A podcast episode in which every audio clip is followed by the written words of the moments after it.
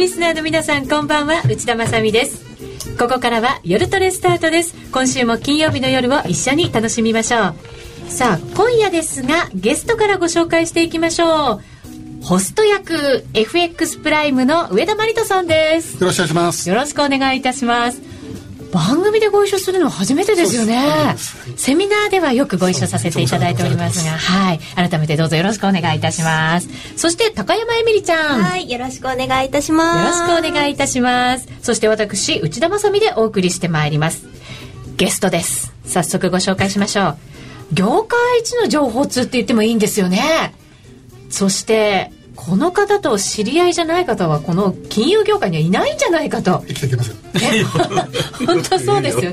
どのような方と言ってもいいのかもしれません。元インターバンクディーラーの荻野金夫さんです。こんばんは、はい、こんばんは。よろしくお願いいたします。お久しぶりですねね、はい、以前に番組をご一緒させていただいてまして、うん、その時も激動でしたよね荻野さん。そうなんですよ2010年で8月からですよね。そうです。ちょうど介入したした時だったね。そうなんですよ。それをですねラジオで呼びかけたんですね。なんて呼びかけ財務省の課長にねそうなんです。介入せえと。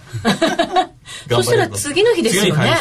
介入したんですその一言で。後から聞いたら本当にラジオ聞いてたというそんな逸話が。ドンがねドンたる言ですよね。そうなんですよ。ドンです。からすごい方なんですね。ね今日はそんなドンお二人ですよ。私天童ぐらい 上田さん面白いこと言いますね。もう長いですからね二人ね。ねそうみたいですね。30年それこそ30年来、だからもうその為替の世界ではもうずっとお仲間として、一緒にこう仕事してきたんですね。いつもお世話になりましたよ。夜の世界でもお世話になりました。なんだかいろんな話が今日は聞けそうですけど。こちらの方も詳しいということで。ね、本当。じゃあ裏話も少し話した方がいいね。うん、あ、いいですか？していただいて。ねねそういうのを聞きたい方もたくさんいると思います。私たちを含めて。はい。はい。そんなことないと思います。今日はもうだから、えー、為替の歴史から、はあ、はい、FX が始まってのその激動の、えー、時代、そして今、未来まで含めてですね、お話いただこうと思ってますので。なかなか難しいですね。そうですね。えー過去は語れレガシー過去は語れるんですけどね FX レガシーですかレガシーちょっとなかなかね、えー、もうそろそろあの上田家のあの男の平均寿命気が付いてますんでね。何をおっしゃってるんですか？しかも3年前にあの私が生きてる間に100円いかないって言ってしまったもんですから100円 ,100 円いったら死ぬじゃないかと思って今今日から考えてますけど。本当ですか？もしかしたらだってもう今晩にもなんていうことがあるかもしれませんよ。今晩でいくと思ってます大丈夫ですか、番組の中で。どうにかなったりしませんか？100, 100円を単なる通過点ですから。ね、はい、本当にそうなんですよね、はいね、番組の前に荻野さんにもそんな話を実はじっくり聞いていて、じゃあ一体どこまで行くのかしらと、ね、私は思ってるんですけど、はい、そのあたりも今日お答えいただけますか？もしかして番組の中で。ね、うん、はい、はい。ぜひリスナーの皆さんもですね、いろんな質問をドンお二方に寄せていただけるといいかと思います。今夜の題名です。テーマは、今でしょう これ、ね、上田さんに言ってもらった方がよかったよと私が言う言うよりは。言っていただけますか？そう。上田さんこれタイトルなんですけどちょっと読んでいただけます？ここです。はい。いやあのなんか振りがないって言ったら為替で儲けるのはいつですか？今でしょ。じゃあもうそれを今日はタイトルに、はい、それをタイトルに今日は進めていきたいと思います。えそして FX 取引をもっと楽しむためのコーナーもあります。えツイッターや番組ブログで皆さんからのご意見ご質問も随時受け付けています。え番組の中で取り上げていきますのでぜひ皆さんお寄せください。みんなでトレード談義いたしましょう。さあそれでは本編入っていきます。今でしょう FX 取引ということで、えー、進めていきますけれどもまずは今の相場からお二人にちょっと見ていただこうと思うんですね、はい、今の相場、お二人の目には一体どんなふうに映っているのか、はい、伺いたいんですがまずは荻野さん。まずこれあの完全に政策の転換ですから、はい、これはもう去年の11月の24日、ね、にあの自民党、うん、安倍さんアベノミクスと言われた時からも完全にですね、はい、そのまああのその時からもアメリカ人っていうかその向こうの米系ファンドもすでに仕込み始めましたからね。あもうその時からなんですか。はい。そうですよ。もうスタートの時点からスタートの時点か周りはらただあの日本人のディーラーサイドは意外と冷静にそんなこと無理だろうと、言う前は期待感がああるから、まあ、あ登るとあのドルマが買われたり、まあ、そういう色政策の方でねちょっとツッコミが、あの足りなかったかもしれないけども。その辺はねあの要するにフォーカスするところがそのヘッジファンドの連中それから日本の海外のパーセプションも全く違ってましたよね。そね。えだからそれに日本遅れてました。よ、日本のディーラー。ようやく95円抜けてあこれ本物かなと思いながらで遅ればせながらって感じですよね。えそうなんですよ。私なんてまだ遅れたと思いますね。まだですか、はい。特にこのあの4月に入って特にあの倉さんのね、えーバズーカ砲を発射されて以来でもこうついていってないと思うんですよ。だからまさかまさかというところ人が多くついてねですね。やっぱりあのディーラーの鉄則はですねまさかこんなことが起こるはずがない。きっとこんなことが起こるはずだとこの2つはダメなんですよね。だから応援してこれに陥りがちなんで多分あの買い遅れてドル買い遅れてる、まあ、あの逆に言いかせばあのいろんな通貨で円が売り遅れてる人はまだまだいっぱいいると思います。うん。それは日本のなんですか？特に日本のですね、だからあまりあまりにも東京に対してそのリスペクトがないんですよ、やることに対して今までの。だからもう完全に安倍首相がコントロールしてるから財務省とその今日銀とも完全にいあの一連卓勝ですからね、うん。今まではそんなことだから異次元のはなかったです世界ですよ。からねだから株にしろ債券にしろ未次元の相場になっちゃったじゃないですか。ドル円はこういう動きでしょ？もう完全に言うとマネタリーベースにもう変えると。うん。ねだからもえう債券市場もう混乱ですよね。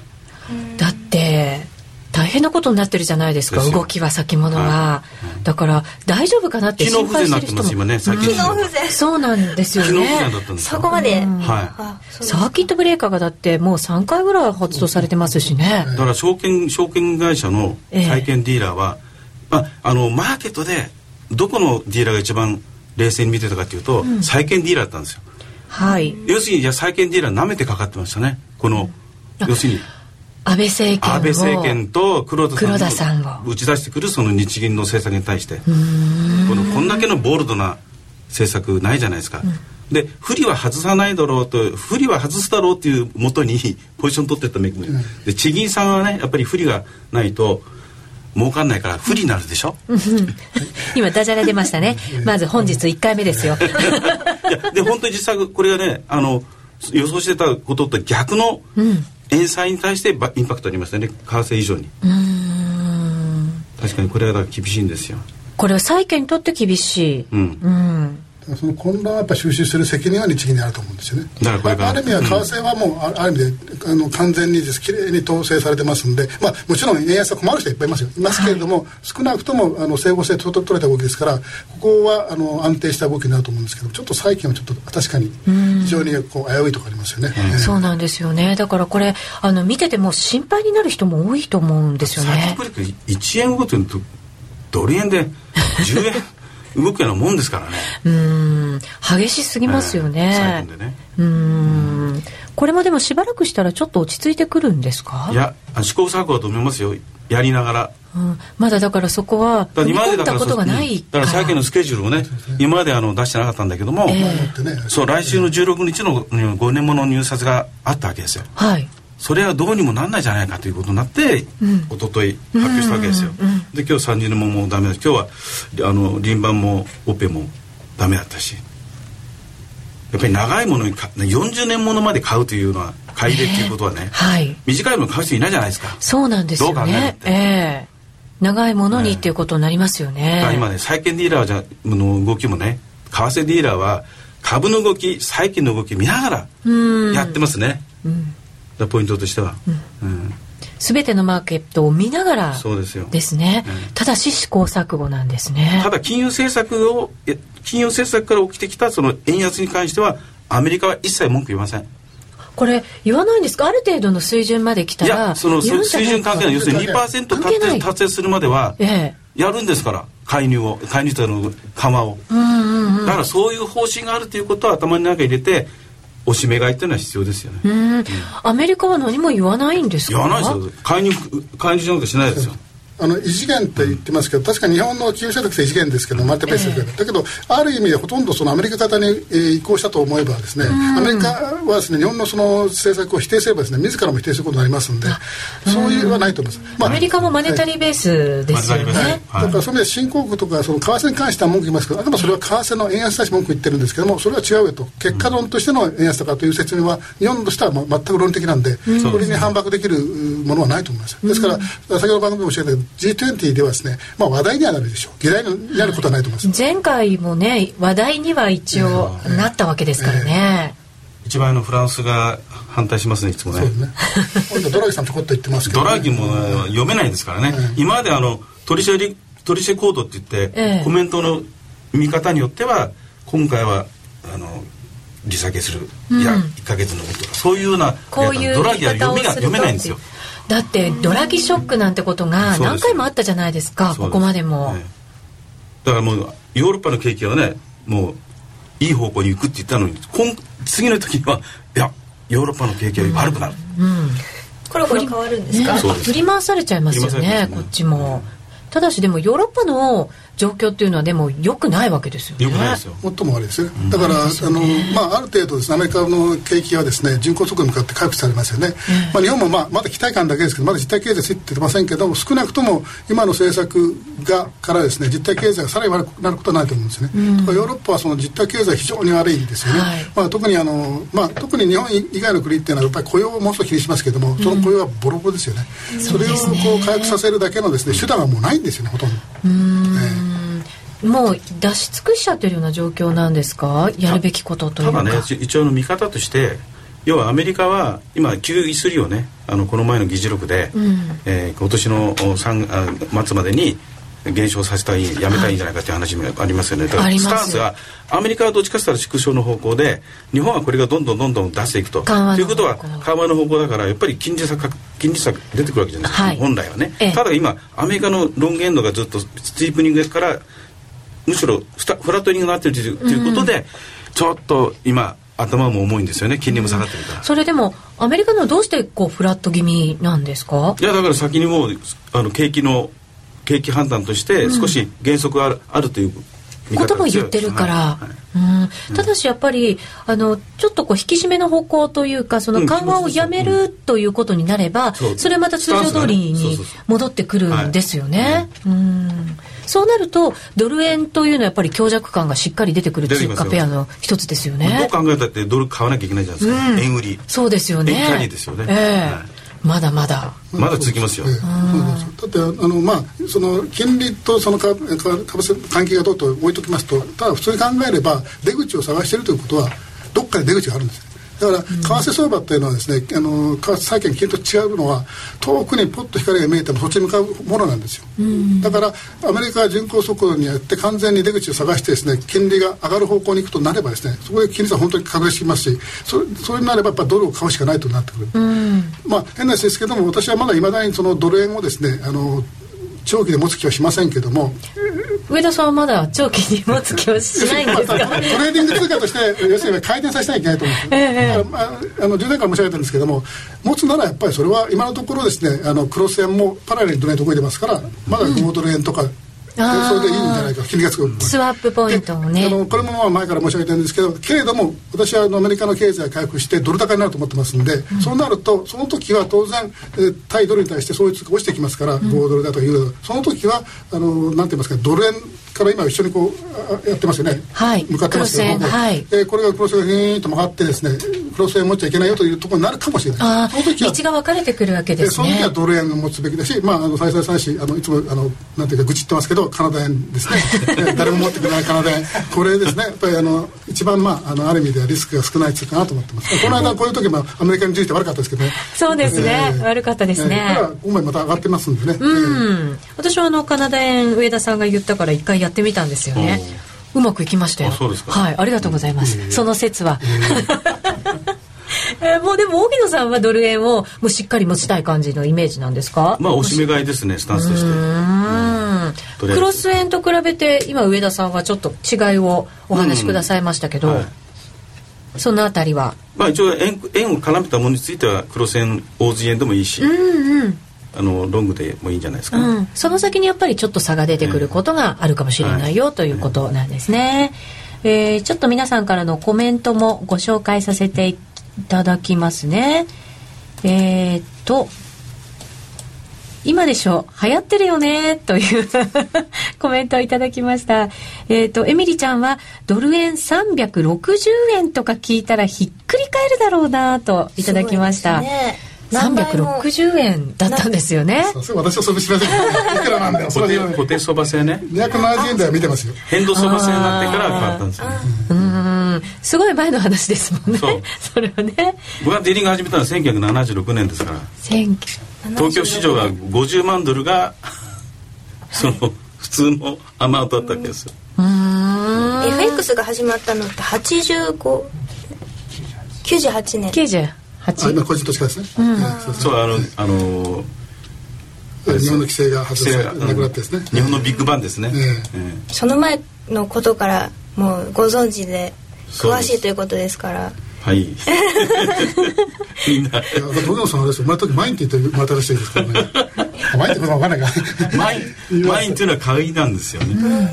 売った買ったって言ってブローカーさんがいつも間違えたんで途中から買いましたよね。 yours と mine に。言葉が変わった売った買ったで他で分かんないからもう売ったのか買ったのかってブローカーも分かんないじゃないですか。で後で電話聞いてええ「売ったんですよ」ってでも「たった」って聞こえないとそれが混じってで英語で「yours」と「mine」売る時は「yours」買う時は「マイン」なんです。よへえそれで変わったんですか？そうですよ。私は逆にニューヨークでスタートしてるんで、ええ。マインとユアしか知らなかったんでみんななみんなあっちでなんでタッタッタって言ってるのか そうなんですね僕なんかあのバークレーのロンドンにいた時は、はい。ドイツマーケットの時は「フォンデア」っつってマインっていうのは「フォンデア」ポンでやうん、アンディしてドルマーク売る時はね英語の同じですよ。東京マーケットよよようやくねインターナショナルになったんですよ。最近のことなんですねいやもうあの80年代後半ですあのね85年私ニューヨークから東京帰ってきた時まだロイターあのなくて帰った時は。でそのロイターがない。2月2か月後リュースありますよ。だけど、いわゆる通信あのリーディングソースとしてのでロイターなかったです。2月かな3月かにえー帰った人ですね。昔はテレックスだからね。はいはいっつって。テレックス。フ知らない。テレックス知らないよね。ァックス？ファックスじゃない。あのあの打つんですよ。深いんだあれがね。え痛くなっちゃう手が。それは何に使うんですか？ディーリング。ディーリングにタイプライターみたいなものでやってたんですか？あったの。えあの私だからスペイン語をやってあの、ええ。アメリカ行ったんで中南米の中銀とですね、あのスペイン語でやってたんですよ。だから電話とテレックスと両方で。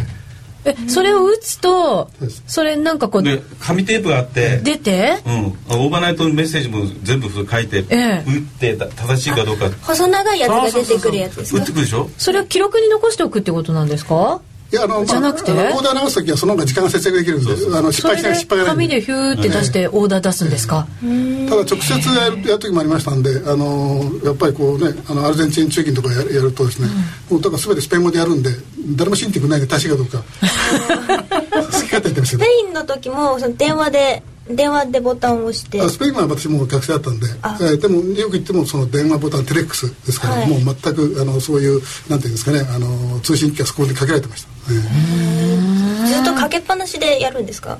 あ取ればもうつながってる。ダイレクトラインがありましたよね、えーもちろんあの海外とはあの鳴らしてやるわけですけどね。だからいろんなメキシコ主義とかでは電話でやってたんですへえでも1分1秒を争うその為替の世界で電話が通じないとか切れちゃったあ切れちゃったみたいな。ボックスもやってましたよだからね。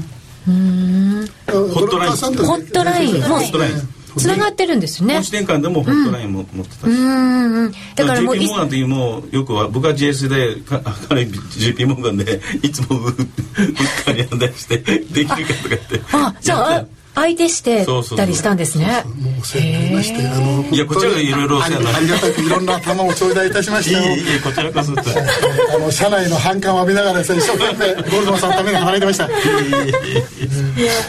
昔から仲良しなんですそんな時代からですよね。そのご褒美で夜の街に連れていただいてもう本当に苦しく過ごしていきました えー書き込みに荻野さんゴールドマンだとお名前がね金尾さんであ金の男ったんだ。ゴールドマン。そういうわけじゃない。そういうわけじゃないんだけど。あゴールドマンさんゴールドマンね、はい。シャレが好きだからゴールドマン入ったんですよね。ね、自分の名前から、はい、ダジャレで、債券市場も再建しないとというダジャレを荻野さんに合わせて。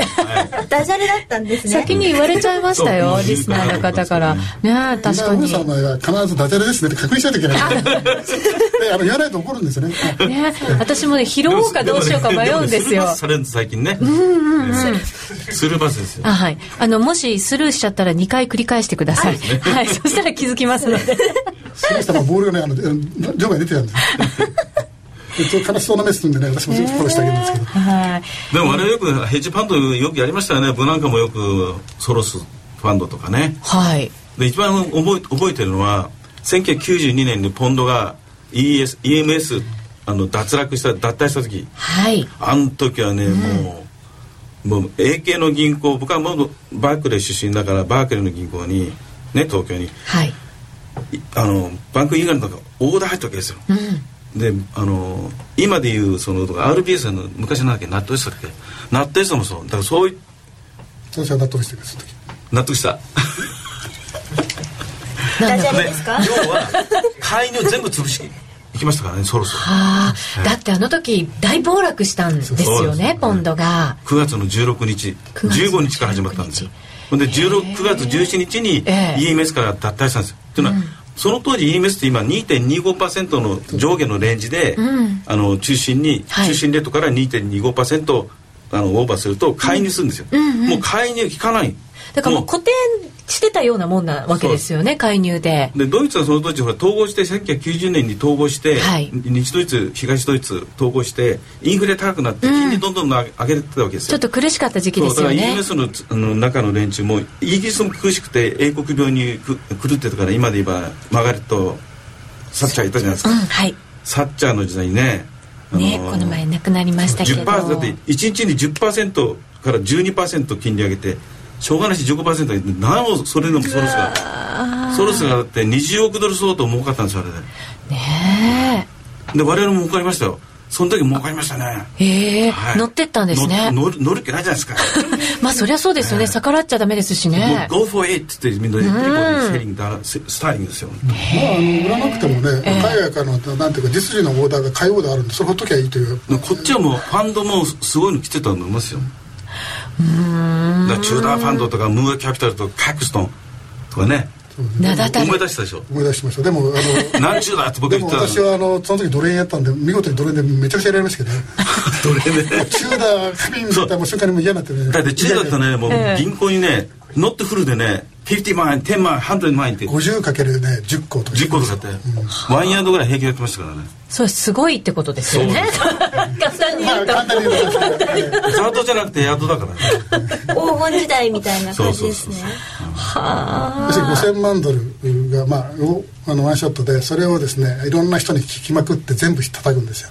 さすがに消えますプライスは本当に、ええ。でパッと出てきた時は1円上とか下とかそういうなって感じですなんか、すでお互いにコごいールアウトしたから今ってよね。EBS でねチャカチャチャチャチャチャってね無無機質な音さして大きい球打たれたかなんだか分かんないけど若い連中がパッと画面をねこっち じーっと見てて凍ってるよねあれね。ね。なんか今のディーリングルームとその時のディーリングルームって全然違いますよね、もう怒。号ですよ。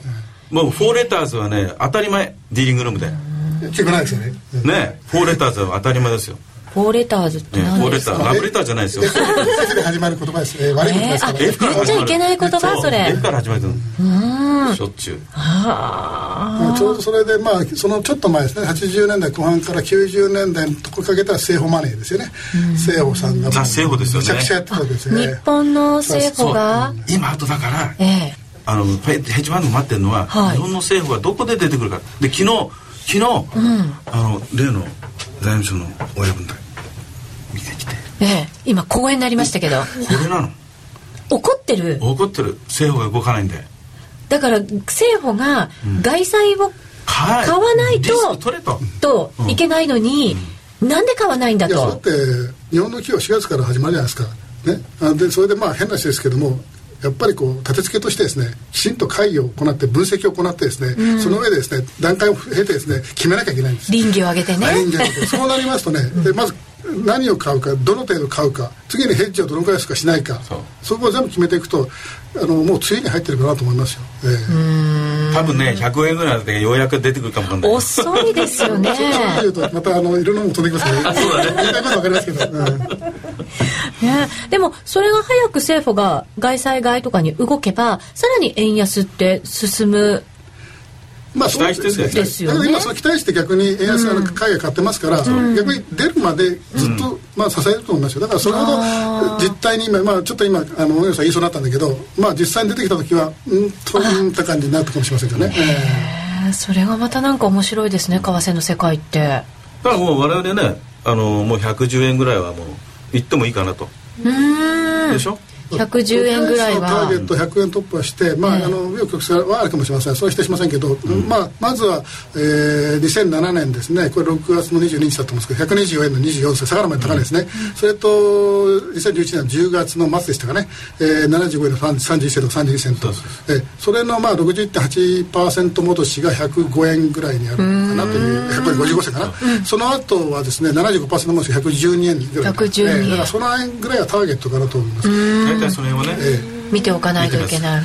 とにかく半値戻し1回行ったからね、えー、それでさあ 100, 100円っていうことだった、え。ー、99円の726が半値戻しだったですね、うんうんうんそこ一旦タッチはしてますからね。一旦もう何何回かねタッチしましたもんね。ただまあそういう意味も確かだし、まあ、逆に110円をですね。本当に抜けちゃうとまあスピードにもよりますけどやっぱさすがにこのペースで抜けちゃうと日本経済にとっていいことばっかりじゃないと思う、まあ、確かにそうですよね、えー、材料とかね輸入してる分は、ね、結構心配は心配ですもんね、ただまあ当局は完全に円安基調を長め長く持たせたいっていうのは本音ですよ。あと株を為替よりはもし株を上げたい。上げたいっていうのはもうアメリカもそうですよ。関係ないです。資産効果みたいなところは。っきり言って。為替じゃないんですよ。為替じゃないんですね。そんなものは為替と。今は。いうことなんです。本当に冗談抜きに。へそうですよ。そういうもんですか、はい、株なんですか？リスク強度が上がるっていうことが大事なんですよリスクを取っていく。日本の株が出てましたからね、うん、ですけどリーマンショック以降のね安あの超えたのは日本はアベノミクス始まってからですからね。こんな国ないですからね、えー、もうとっくに超えてましたからね、えーまあなんとかまだ追いつけないですけど、うん、ただスピードは出てきましたよね。そうです。ちょっとスピード速いんで、えー、だただその今まで期待であの上がってきたけども、うん、これからアクションですよ、うん、これからね。実質的に効果が出てくるところ、だんだんだんあこんな程度かっていう剥落だけどもカードはいっぱい持ってますよとあの当局言ってますから。カードいっぱいあるんですか？カードは GPIF ですよ。GPIF ガバメントインベストメント、ねあのあのインベストメントファシリティですよ、これはだからかか悠長とか官報そのお金外債投資するということです。これが出てきますよ。それが一番の奥の手ですか？奥の手ですよ。うん。規模もまあ大きいですよね。大きいですよ、はいあとはですね個人の人はですね株、まあ、もちろん買ってますけど、えー、実は利食いの売りも結構出ててですね まだあの完全に回復しなってないんですよ、ね、やれやれしたくなってきますもんだって、為替でもありましたね実は為替の方も84円超えて87円ぐらいまではやれやれの売りが出て、うん、で売買っていうのがあったんですけどもその後もうスピードがあったんであれともだから株もまだそういうなんて言いますか利食いのあれ個人から出てますからこれがやっぱり一段落しないといわゆるこう高値でも向かっていくぞというそういうも結構目に目に来ないと本格的な相場価格にならないと思いますよ、えー、まだまだこれからが本格的な相場になっていくんですよね、うん、まだプロローグまあ、大きな流れたですねこれあれだけついた円高トレンドがですかね展開したのは間違いないんでそうするとやっぱり5年10年続く。ただもちろんじゃあこのままこのスピードでいくとは思いませんよもちろんそうですこのままいったら怖すぎますね一般的に言って、ええこれこの状況が続くとそしたらいっぺんに98円まで、そうなんですよ。当たり前ですよそりゃそうなんですよね。でそれみんなそれだけポジションね、エスキ excuse to sell っていう感じで、あのきっかけにね一回落ちたけど。そうですね。それより前に FOMC がどっちして流したじゃないですか。150社に対して。あなんかありましたね。出しちゃったんですよ、えー、前の日に、えー、そうでした。それを知ってた連中がディーラーが聞いた連中が98円でボンボン買ったんですよ事の真相は。そういうもんなんですね。そうなんですこれは裏ですよ。学校受者だからこれコンプライアンスイシューですよ。だけど SEC と CFT FT があのディーラーのとこまで伝わってるかどうかチェック当たり前じゃん行くの。それ行きますよね話ね。一気に駆け抜けたんじゃないですか？元いた前にいたところも出てたし。へえ実際に行っちゃってるからあそうですか。そうですよ。だからみんな外人も買ってたんですよあそういうドジしてるから。ドジだから。ドジだから。そう、ねえ。ー、今日はいろんなもうね、昔の話から今の話まで含めて大きな話を伺っていますけれども、やっぱり国策ですからねこれ。ね、金融政策も完全レジーム変えたんだから。国策に売りなしなんて株の世界でも言いますけど、ね、為替もそうなんじゃないですか？今までは見にくい策だったですよ。前はね、うん、国策ね、うん、今ちゃんとした国策ですから。国策だから。はい、大丈夫です。たらくい先だな、されたな。いや、絶対これはだから頭に入れといた方がいいですよ。はい。あの、カードがこれから出てくるから、うん、黒田さん甘くないからね黒田さんにもお会いしたことあるんですか,、ええ、黒田さんとはって何回も前あのイギリス人の連中といろいろ話はしてますし、はい、もうあれですかなめちゃいけない人ですか？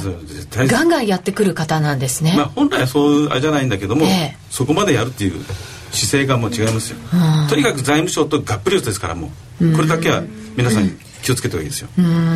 いくつものある切り札っていうのは、夏の参議院選挙以降。もう出しますよ。とりあえず参議院選は勝たないと、はい、あの衆院ね、定数の問題があるじゃないですか、はい。はい、優先なんじゃないですか。そしてその後いろいろ日銀法の改正もあるだろうし。夏まではこう小出しにしながらどんどん上がっていくっていう感じですかね。とにかくなあのじあの自民党が勝つということを参院選を狙ってるから、はいそこまではなんかこう小出しというよりはガツガツ。ジグザグあっていいでしょ。うそうね。あの別にそんな脱策を出さなくてもさっき言ってそれは最後のあれなんで、うん、あの要は大切なメッセージなんですよね。で今回まあちょっと情緒的な説明になりますけど黒田さんの成功したところもちろん実際あの実際の政策もすごいですけどもそれをきちっと伝えられたということなんですね。そうですね、えー、もちろんマタベースに健康したとそれはすごいことですこれは確かに異次元なんですけどそそれとともにですねメッセージがすごく強く伝わってると、うん、まあ安倍さんもあの前の時と違ってメッセージがすごく強く伝わってる、うん、そのメッセージというのは別にあの円安こととじゃなくて、えー、まあとにかくデフレ脱却して日本の経済を再生化するというメッセージですね、はい、それそのメッセージ安倍さんが出たメッセージを黒さんが受け止めて、えー、財務省もそこの中に入ってみんなでやりましょうというのは見えるんで、うん、えー、少なくとも株高である限りは円安は続くというもうそこだけ見見ればいい話であって、えー、そこは多分これはもちろんありますよ、うん、もののあれなんでね、うん、えー、で他の要素も出てくるかもしれない。ヨーロッパがまたぐちゃぐちゃになるかもしれない。そういうことはありえますけども少なくとも円のトレンドっていうのはもうとにかくしばらくは円安ということですね。確かになんかこう日本人よりは海外に向けて大きくそのメッセージが伝わったっていう感じはしますよね。だから政策に対するリスポンスが悪いわけですよ日本は。日本はね、ね、海外はでもすぐ動くんです、ね、そういうそこ誰なあのマーケットを動かすのは外人ですからはっきり言って、はい、だからそれを皆さん見てないと。だからフォーカスをどこに持ってるかっていうこと。そうです、ね、日本人のディーラーに、まあ、あの聞くもいいんですけどそのちょっとあの外人と話しなさいよと、うん、外人のファンドマネージャーとか、うん、考え方とか意識だったりとか、うん、あと行動だったりとかをちゃんとこう理解しておかないとす。ぐに動けないんですよね、ただ私たちが戦ってるのは、そういうあの海外の人たちがメインの、メインですからね、はい、場所だっていうこと。メインストリームはあのフォーニーなんですから、ね、フォーニーベスターですからね、同じことはあのユーロにありまして、まあ、いつの間にかユーロもすごい回復してますよね、はい、まあ、ある意味で当たり前の話であってやっぱりあのそぶり危機、まあ、最初に起こった2010年ですか。あれ以降どんどんどんどんそのユーロのポートポートにその減らしてきたわけですよねもうゼロゼロになったものをですね増やしてきたわけで。ではそこをですね昔みたいに今昔が100とすると、ね、じゃあ100万来たら全然100万来てないんですよ、うん、そういう中でいって海外の人たち例えばヨーロッパの人自身がユーロに対して心配してるかってそれほど心配しないん。ですよアメリカの人もそれほど心配しないんですよだから積極的に買え買えない買わないかもしれませんけども少なくとも何かあったからってすぐにわたわたして売るということないんですよ。私自身個人的にはちょっとなんかユーロドルの1.35っていうのは何だかなと思い 思いますけどでも少なくとも源泉目の前になるとはそういうことなんですよ。だから材料は確かに大切なんで何かことは本当にあれなんですけども材料をあのなんて言いますか咀嚼するのは人間なんで、はい、前も言ったけど為替って無機質なんで。で材料はもう同じような材料でも人間がどう解釈するないしは人間が反応するかしないかで今はユーロはもう全くある意味無視してますよね、うん、無視してることで、えー、と単純に数字の動きですからもうちょっとユーロ増やしてもいいんじゃないと、まあ、ただ帳面だけ見る人も買っちゃうんですよだからそういう意味ではまだユーロの暴落はひょっとしたらまだあるかもしれませんけど当面はないなと。それが逆に、えー、ドル円も下支えしちゃうという状況になってしまう。と、うんうんうん、確かに支え合ってる感じがすごくしますよね、だから先ほど言った線路が変わってくるのはまだもうちょっと先かなと思ってます、うん。はいえー、またこの後に詳しく伺っていきましょう。現在ドル円が99円当選から11銭あたり。そしてユーロ円が129円53銭から54銭。ユーロドル1.3069から70あたりとなっています。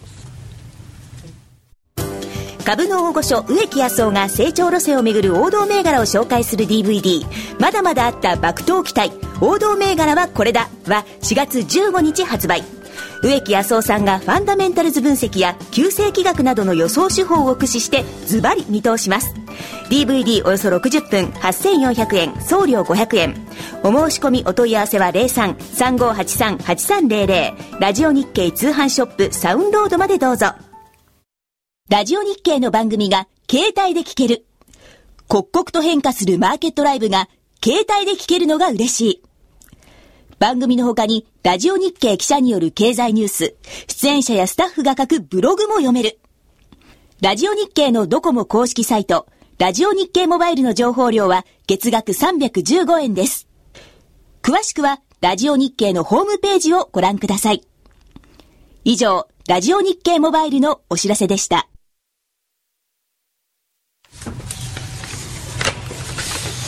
夜トレ上田真理との今夜はどっち？このコーナーは真面目に FX、FX プライムの提供でお送りします。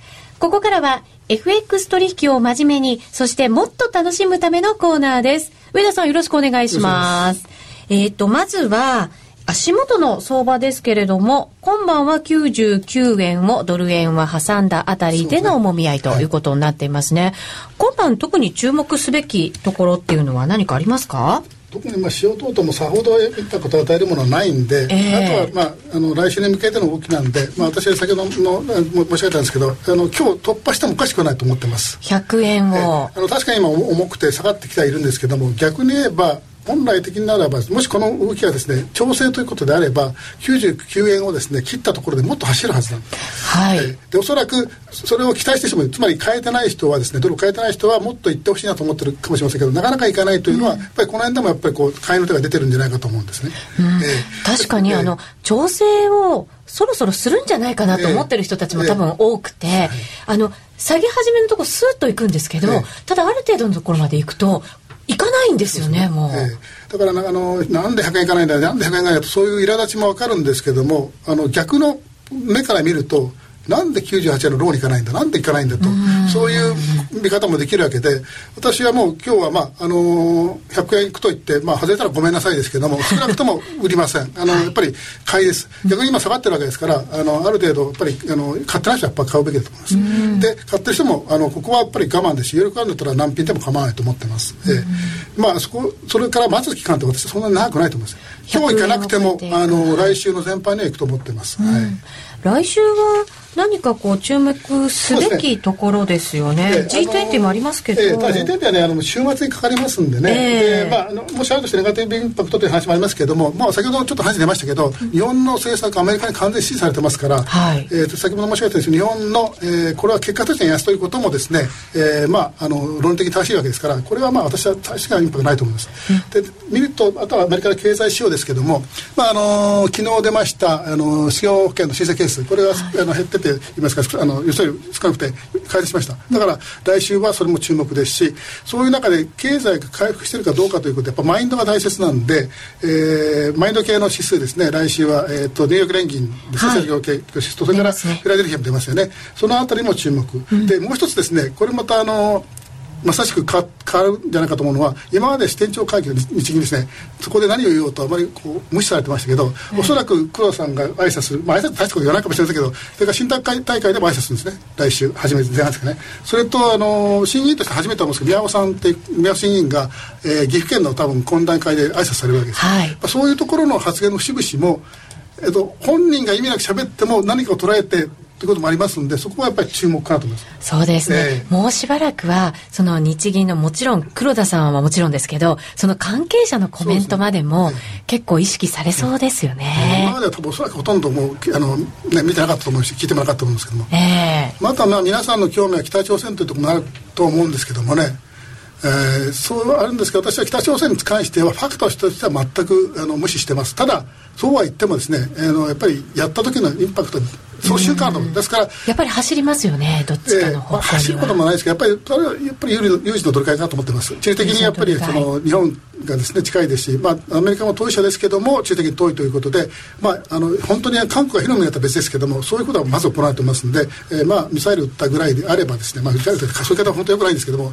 えー、多分今のような99円とかその全部チラチラしてれば100円ぐらいに上げる力があると思います。ただ、うん、そのインパクトはおそらく長く続かれますその瞬間にもあのファクターとしてはなくなってしまうんで、うん、おそらくそれで、まあ、あの終了ということなので北朝鮮によって相場のトレンドが変わるだとかそれのトレンドがさらに強くなるところはないと。ノイズみたいなもんですかねそうですね、まあ、それと、まあ、あのいいのかありませんけど確かにそうだと思いますね。あなるほどまあでも来週はその G20 に向けて前回のあの G20 の前のあたりは結構調整も入ったんですけど、はい、あんまりアメリカのことを心配しなくてもいいんだとしたらトレンド結構しっかりこういきそうなイメージもありますね。はい、ですね、うん、ですからまああの何かあってもそういう形でですね、それは発言が出てますよ。日本の円安に対する批判的な見えたことはですね。まあ、ヨーロッパとかからは、ね、あと新興国。だからってそれが相場のトレンドをですね変えるだとかですね大きな調整不要な形には私はならないと思ってますんで、はい、まあそこはしっかりまああの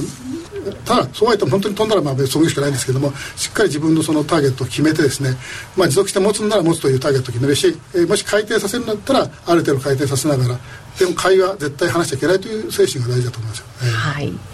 えー、そうすると注目の通貨ペア今ドル円に関して伺いましたがいかがですか？ドル円。ドル円。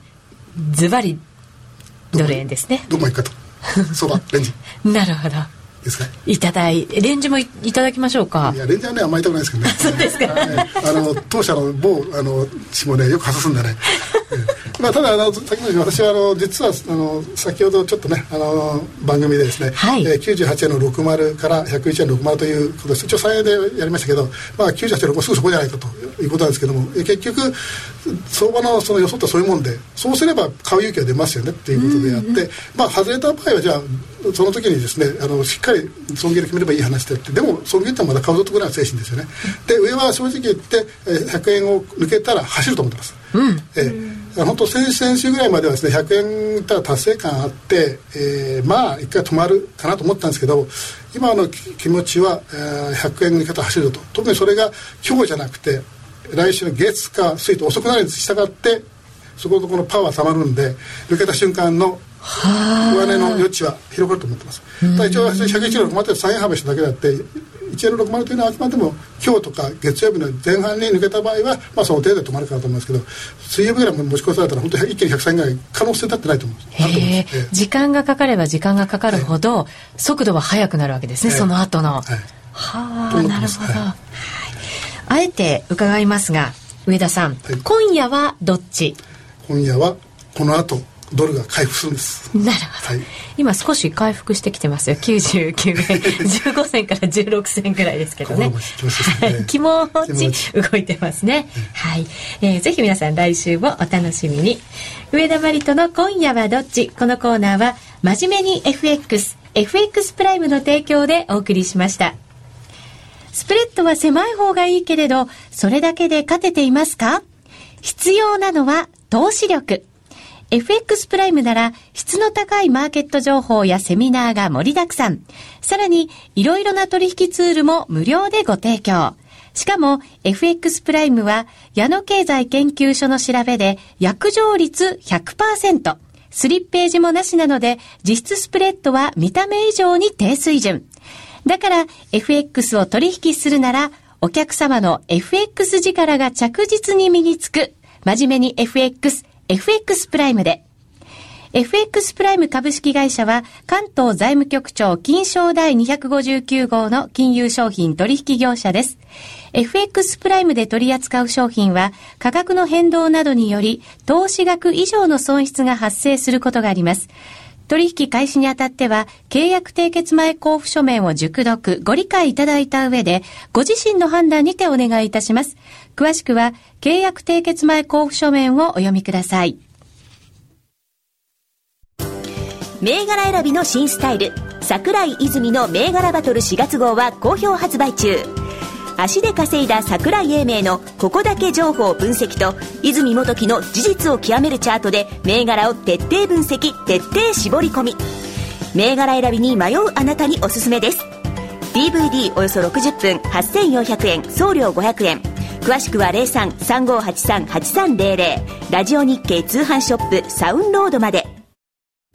投資情報番組マーケットトレンドは平日夕方5時30分から15分間の生放送。月曜日は記者編集員による世界の経済政治ニュース。火曜日は分かりやすい投資情報。水曜日はコモディティマーケットの見通し。木曜日は農産物取引のポイント。金曜日は投資経験者のためのアルファ情報。トコムプレゼンツマーケットトレンド。放送でラジコでポッドキャストでお聞きください。えー、さてえ今晩は。荻野金夫さんをゲストにお迎えし FX プライムの上田真理人さんとともに番組お送りしています、えー、さて今でしょう。FX 売買というタイトルなんですが前半はドル円の見通しなどについてじっくりお話伺ってきました。荻野さん先ほどですね、ええ、あの上田さんには最初のディーリングの話をちらっと伺ったんですが、はい、荻野さんの最初のディーリングって嫌な思い出ですね。やっぱり嫌な思い出なんですね、はい、最初はうまくいかないもんですか？これがね、えー、昼休みに起きたことで。昼休み？昼休み、えーま、昔あの東京マーケット昼休みがあったんです12時から1時半まで。為替のマーケットにもですか、はい、一応クローズしてたんですよ。へえ面白い、えー、知らなかったですね。その時間帯にですねあのまあバックの時代なんですけどもチーフディーラーアンドリー・ポイントンっていうイギリス人チーフがいて、えーで僕はまだ彼からいろいろ教えていただいたんですけどもそのきっちりと教える前にとりあえず為替ってどういうもんか一応味わってみろっていうことで。でも打たれたら下げる 持っていかれたらずらすそのずらし方まできっちりと教えてないから、うん、とりあえずとにかくあのやれと。でこんだけ一応300万儲かってるのがあるからこれをお前使ってやると。300万。300万円当時ね。だって当時50万ドルのね、はい、50万ドルのインターバンクマーケットブローカー通してやる50万ドルっていうのは普通の今で言えば100万ドルねあれですけど今その当時50万ドルなんですよ。それでポジションがちょうどあのあれですね2300万2300万ドルあ300万ドルだったのかな？ロングだったんですよ、うん、で飯行くからお前とりあえずこれポジション見とけと、ね、でこれで 300, 300万円儲かってるからこれは一応あややってみろと。そして今でも覚えてるのは 押したらさまあ一応きちっと教えないんですよ、とりあえずやってみろと。あの大枠言ったから、うん、ね。打たれたら下げると。大金を預けちゃうんですね。そしたら三菱信託銀行シンガポール支店がコールしてたんですよ昼休み。はいそれってめったにないことなんですか？お昼休みにいや昼休みだけ呼んできますよシンガポールとかそだから東京マーケットはクローズしてたから、でも来たらあのコートしていいからって言うから、うんうん、やったんですよ、そうしたらね最初打たれてあのドレーンなっつってハードレーンって来るわけですよ。で見てブローカーに来ていくらいくらってまた新人ですよ、入って、ででコートしたんですよ。そしたら「ハウナー」って来るうん？また来た？って。でまたハウナーってくるわけよ。そしてそしたらもう打たれたらもうもうかなり下がったわけですよドレーンが。はい。で売ら売らなきゃいけないじゃんカバーこっちのブローカーとして、うん、ででまだ待ってるからちょっとあのそこで無理で無理じゃないですかもう。それどうどうしていいか分かんなくて、うんうん、でその時もそれでしょうがないからあのまあ上やフラフラップ要はリミットとか言ったら 言ったのよ。フフラップリミットって。でやられましたよそれで。へえいくらぐらい？だから300万飛ばす手前ぐらいやったらお出てた利益を飛ばしちゃう手前ぐらいでなんとか、うん、なんかもうほとんどないような感じだったけどね。チャラぐらいかな。この人昼休み大変って言うじゃないですか。で私と彼が始めた86年。まあもうそれ78年後ですけど、うん、でもまだまだ東京市は昼休み大変だったんですよその昼休みですねちょっと泥丸く150本さばいてくれないとかですねそういうことを平気で言ってたんですよ。自分が一つにそうしたくせに鬼ですね。鬼ですいやいやそれいや鬼ですよ本当に1億5000万ドルですからね。切りますね。だから出してくれないでしょ東京の銀行は、で海外の出してくれあのアジアはそんなやっぱないんでね。ないですよね。あのさばけないですよ後で簡単ねにディーラーああランチって言えたんですよねはっきり言って。言えたんだよねただその時私とモルガンって絶対断らないっていうあれだったんでそうまあもちろんあの彼は別にこうサイドも言ってるしあれなんですけどさで静かにさばいてくれどうやって知りやすい静かにさばくのその秘訣を逆に聞きたいなと思ったんですけどそうですよね それだけのなんかこうボリュームだとええ大ごとになりそうな感じがしますけどね。もう一回やっただけでもうどんどん電話入る。あの要するに日本の銀行の人たちそういう話は好きなんですよ。だからあの変な話が出してくれないんですよ。聞いても。でも何かモルガンが売ったとか買ったってやると電話ザーッなってどうしてるとか言ってそうですねなんかあったんじゃないかと思っちゃいますよね。ちょっと気が触れてって言ってきましたけどね。JP モルガンのその当時は本当ピカピカでした JP モルガンはねまだね。今もピカピカ今はピカピカでしょうか。いやなんとも言いません。それはおっしゃってますから そうですピカピカです。ねえ。皆さん外銀さん元気です。今でも。ねあ外銀さんは元気なんですね。なくなりましたよ東京東京は。一時外銀90何個あったんですよ。どんどん閉めちゃいましたからそう。やっねぱり東京は儲かんないし。うん。みんなやっぱりアジアとかだとシンガポールとかの方がメインになっちゃうわけですね。東京。も土地も高いし。土地も高いし。家賃も高いし。確かにコストが高くなっちゃいますからね。まあまあなまあなんとかあの今までバークレーとか HSBC まだあるからね。いるけど。結構なくなった銀行ありますよね。私のいた外銀全部残りました買収された側で。さっき言ったモルガンも モルガンも。あそうモルガンも買収されたんだ。よでさっき言ったナットウエストもそうですし。ああ。と今本社なんですけど私はミッドランド行ったんで本社に買われましたし。最後の銀行ドレスナーはコメスに買われましたし。でもっと言うなら最初は実は東京銀行に入りましたんで三菱に買われましたし。であのもっと言いますとプライムもあの GM に買われましたんで。そこまで行っちゃいました、えー全て買収される側でなんとかしのいでますっていう。ねえでもなんかこう2人はその、えー激動の中でキラキラ輝いてたディーラキラキラというか。ー、まあ、今も輝いて そう今も輝いてますけど。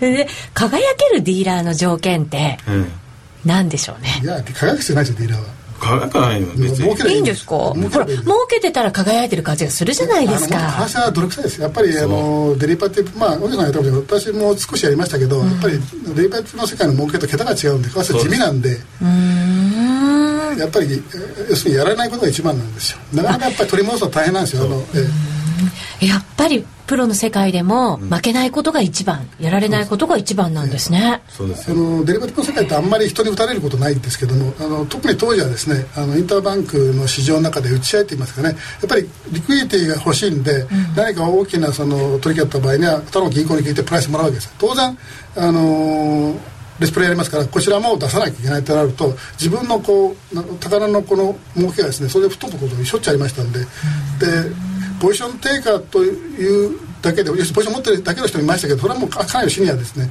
まあ、私なんかはもう両方ですからあのインターバンクでこうぶたれながらですねそこのもう本当ぶってぶっての世界をやりながら一方で 宝の世界宝の子をちょっとねお宝をちょっと持ってという感じだったんで最初の頃ですね。やっぱその癖がついちゃったんでどうしてもやっぱりこう確実に駅を守る方に入っちゃいましたね、え負けないためにはどうしたらいいんでしょうね。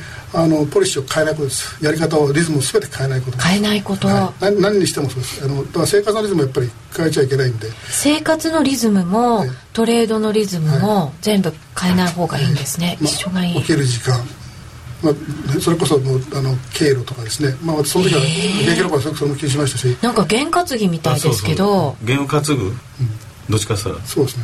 まあ春日さんいますけどね、うん。荻野さんは担がない？いやそのこの同じスタイルですねやっぱりえね変わらないんですか、で目薬は 3.FX とかねやってました。け どまああれだディーリングなんてやっぱり自分の自分の実力身の丈に合った、何でもあのそういうスケールがあるじゃないですか,、そのリミットいないとかね。やっぱりきちっとやることを、まあ、やっていければなんとかなるんですよ。だからポジションを取る時に注意しちゃいけない。損切りする時も注意しちゃいけない。でリグの時も注意しちゃいけない。例えば、あのポジション取りました。でリグのポジション来ました。でモメンタム強いから利食いちょっともっと遠く下げようかなもうそれが絶対ダメし持ちました。アゲンストいっちゃいました。いやこれ戻るんじゃないかな。だからちょっともうちょっと損切り遠ざけようかなと。もうこれがダメ。難品もう難品しちゃダメですよ だからまあ私はあの投資通貨としては難品がいいって言ったんですよ、ええだからある程度11ペンに持ってるんじゃなくて333とか言って私が言ってるのは、あのプロディーラーは、まあ、さっきも言いましたように、まあ、あの言葉ですけど本当に会社の金でバしてるんでい一気に作りますからそれはもう損切り決めとかないとあの勝負にならない最後のところで。ええ。だからよくいろんなディーラーがエクセスしてリミットオーバーってあれはね上がボンクラなんですよ。リスクリスクプロファイルっていうかリスクちゃんと見てないんですよね。あそういうもんなんですね、デイライトリミットあるし、うん。マンスリーリミットあるし、うん。そうやってきちっとあるからプロのディーラーは、ん。デイリーだってあるしね、うん。それをきちっとやってるところはそういう問題は起きないんですよ、うん。きっちりやるべきことをやって。いやそうそう同じですよ、個人の方もそうじゃないですか。儲けいくらいくらも儲けたらあのこれで50ポイントも儲けたらいい。今日はこれでおしまいで1日のうちのトレンドで1回でねも儲かればいいんじゃないですかとりあえず。はあ。なかなかこう欲が出て、よく出したらグリーディもね、ワンサグリーディ always グリーディって言うんですよ。我々ワンサディーラー always ディーラーですけどグリーディはダメです。ダメですか、腹八分目って言うじゃないですか。まあそうですね。そうなんですけどね。それが健康のもとですもんね。トレードも健康に。そうなんですよ。ね。と思いますなかなかそういいかない。食べ過ぎちゃってお腹壊しちゃったみたいな。ぐらいな 結果ダメじゃんみたいな感じに、ね、なりがちですけれどね。はい、えーこの後もまだまだ延長戦ではお二方にえっ、とずっとディーリングをやり続けて、まあ、相場見続けてきて一番なんかこう印象に残った大きなイベントとか、まあ、事件とかそんなような話も伺っていきたいなと思うんですけどちらりと、うん、さっきあのポンドのそうですねそれが暴落の話がありましたけど。97年のねアジア危機アジア危機。もねあれ延長戦ですからね。うーん。そのあれはタイバーツから始まりましたからね。そうだったんですよね。そのあたりちょっとこの後詳しくええ。教えていただけると嬉しいですね。上田さんもなんかそういう大きなイベント覚えている忘れられない。もうあの自分は参加してたんですけどもちょっととりあえず手数が違うんで、まあ、やっぱプラザ合意が大きなあれだったです。最初の、まあ、ディーラーになって2年目のあところですからね。プラザ合意から見てるんですからね、えーね。その後でいきますとやっぱりあのさっきさっき言ったザ政府のと80年代ですね。日本がバブルがそれから崩壊する過程ですね。まあ山石のあのあれも含めてですね、はい。えーそれからやっぱり今さっき言ったアジア危機ですね。それからやっぱりあの911ですね。えーあれは、まあ、いろんな意味で印象に残ってまして、えーあれは忘れてはいけないなと思いまして、まあ、その手前で言うと89年の、まあ、前のこういう統計ないと申し上げますけどやっぱり自分が最も損したのはあのベルリンの壁崩壊ですよね、うーんマルク。マルク。マルク。そう負けやったんでね。はい。ねえ。そのあたりもじゃあこの後なんかもう私たちにとっては歴史みたいな。歴史の勉強ですね。歴史社会科の勉強で習ったようなはい、えー事実を見てきたお二人にこの後また詳しくお話を伺っていきたいと思います、えーぜひユーストリームをご覧の皆様は引き続き延長戦でお楽しみいただきたいと思います、えー今夜は FX プライムの上田真理人さんにホストを務めていただきました。いかがでしたか？いやーあの荻野さんのおかげでリラックスできました。あのダジャレがなんか進化してるというか劣化してるかよくわかんない。非常に気を使いました。拾おうかどうしようか迷う時も多いですよね、うんはい。荻野さんいかがでしたか？いや久しぶりにねまたねねお会いして。ああのダジャレおかしますよ拾うかねどうするかで拾うか 拾ったダメだこれは。あなんかダジャレの波にもうなんか飲まれてしまった感がありますが。どうも行くとかダジャレになっちゃう。ねこの後もぜひ楽しんでいただければと思います。ラジオの前の皆さんとはこの辺りでお別れです。皆さん良い週末をお過ごしください。さようなら。さよなら